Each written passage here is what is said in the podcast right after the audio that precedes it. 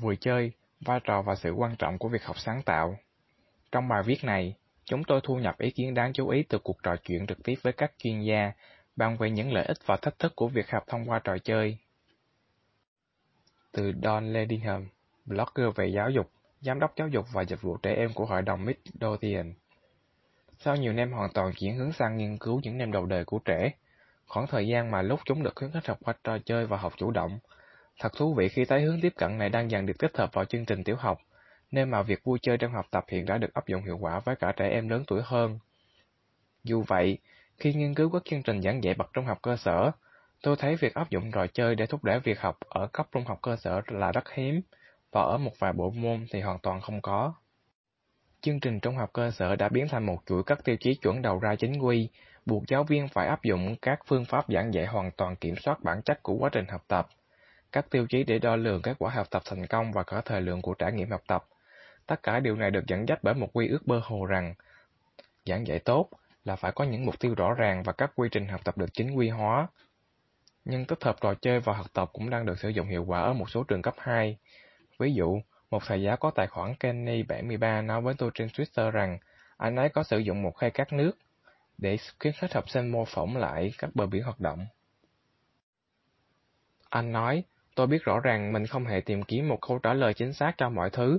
Điều tôi muốn là học sinh có thể tự quan sát và ghi chép lại những điều mà chúng khám phá được trước khi liên hệ tới một khung cảnh bờ biển thực tế. Sự tự do cho phép học sinh thử nhiều thứ, làm thí nghiệm và có thể đi đến những kết luận khác so với kết luận của tôi.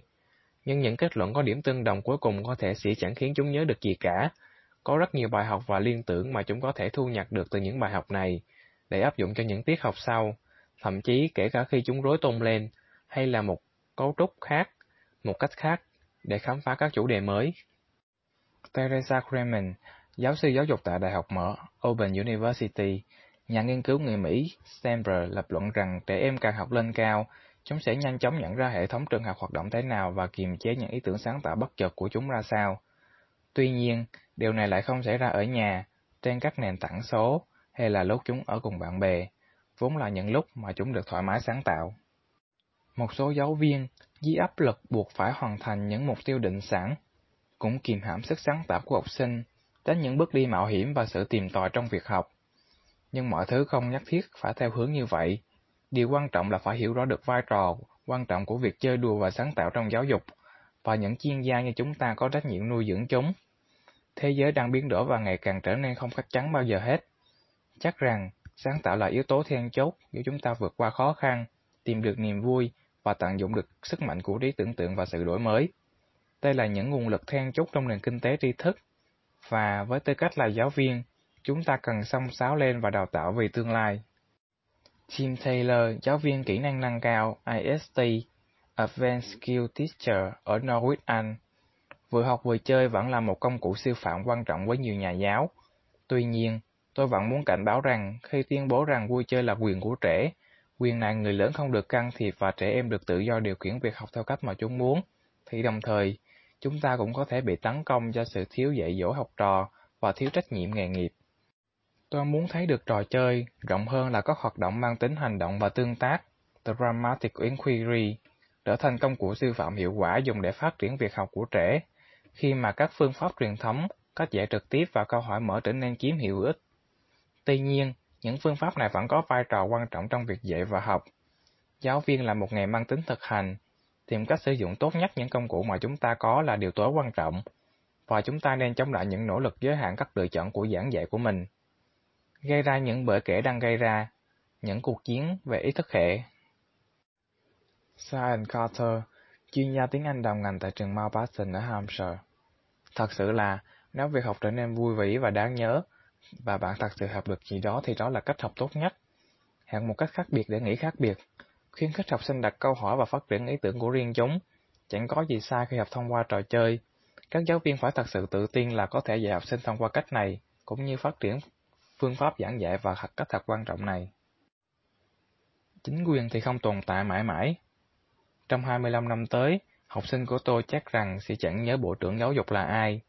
Chúng tôi mong chúng nhớ được bài học của tôi, và những gì chúng đã được dạy. Chúng sẽ nhớ khoảng thời gian khi chơi trò dấu câu, trò chơi mà người chơi sẽ đóng vai các giáo câu và đặt dấu vào vị trí hợp lý trong câu. hoặc khi chúng hát để học từ vựng, hoặc lúc chúng nhảy trên sân để sử dụng thì, hoặc lúc chúng đang phán xử một nhân vật trong sách trong một phiên tòa, đổi tác giả của thẩm phán và tất cả những điều tương tự. Đó là lý do vì sao chúng ta nên học mà chơi và tiếp tục phát triển phương pháp sư phạm quan trọng này, mặc kệ những thay đổi ngắn đường. Judith Ray, hiệu trưởng trường y tế Sue Hadley Hepburn, Nam Tyneside, thông qua cách tiếp cận hai scope, chúng tôi đưa ra phương pháp gọi là sâu, Silence, im lặng, Observe, quan sát, Understanding, thấu hiểu, và Listen, lắng nghe. Đây là quy trình mà những nhà giáo dục phải thực hiện trước khi tham gia vào bất kỳ sân chơi nào của trẻ. Khi đó bạn sẽ có đủ thông tin để quyết định xem bạn có nên tham gia trò chơi của chúng hay không, và tham gia như thế nào. Thông qua môi trường hỗ trợ việc học này, trẻ em và người lớn cùng có chung sự kiểm soát. Người lớn cực kỳ coi trọng cách những đứa trẻ học tập chủ động và thực sự trở thành người bạn đồng hành cùng chơi với chúng theo sự ham thích của chúng. Jeremy Chin, giáo viên tiếng Anh ở Tây Ban Nha, tôi cảm thấy hai điều quan trọng nhất mà trò chơi có thể phát triển trong lớp học là sự hứng thú và động lực.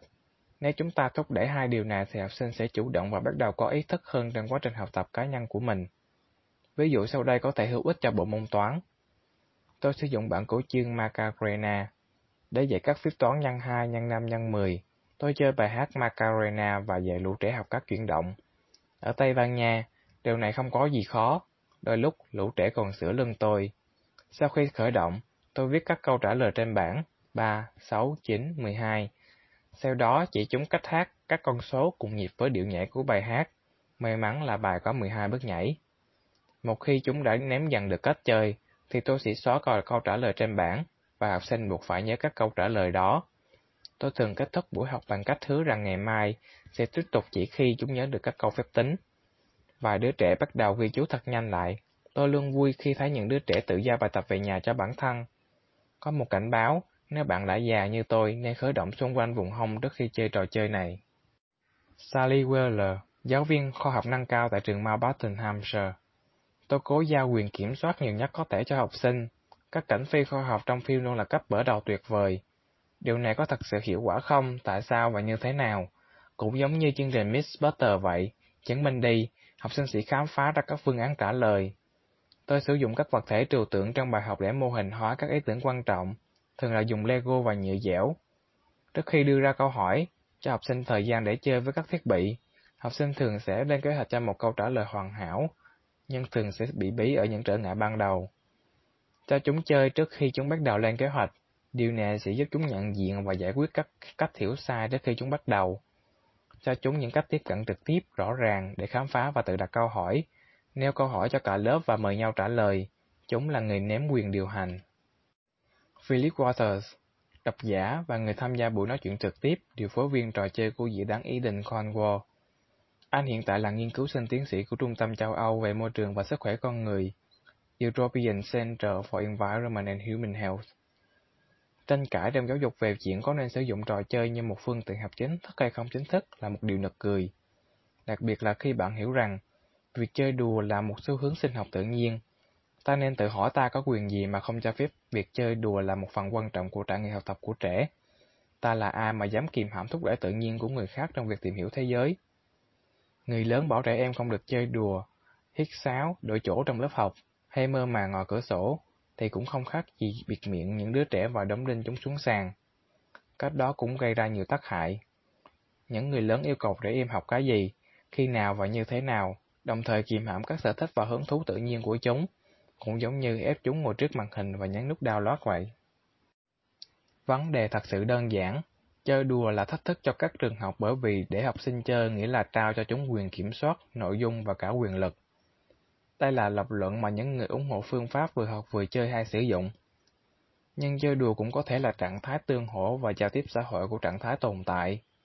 Nếu trường học có thể xóa đi ranh giới và bỏ hết đi những định danh như trẻ em, người lớn, giáo viên, học sinh, tôi dám chắc là ai cũng đều trở thành người học. Khi đó, việc chơi đùa trở thành một phương tiện học tập khác trong các trải nghiệm học ở trường.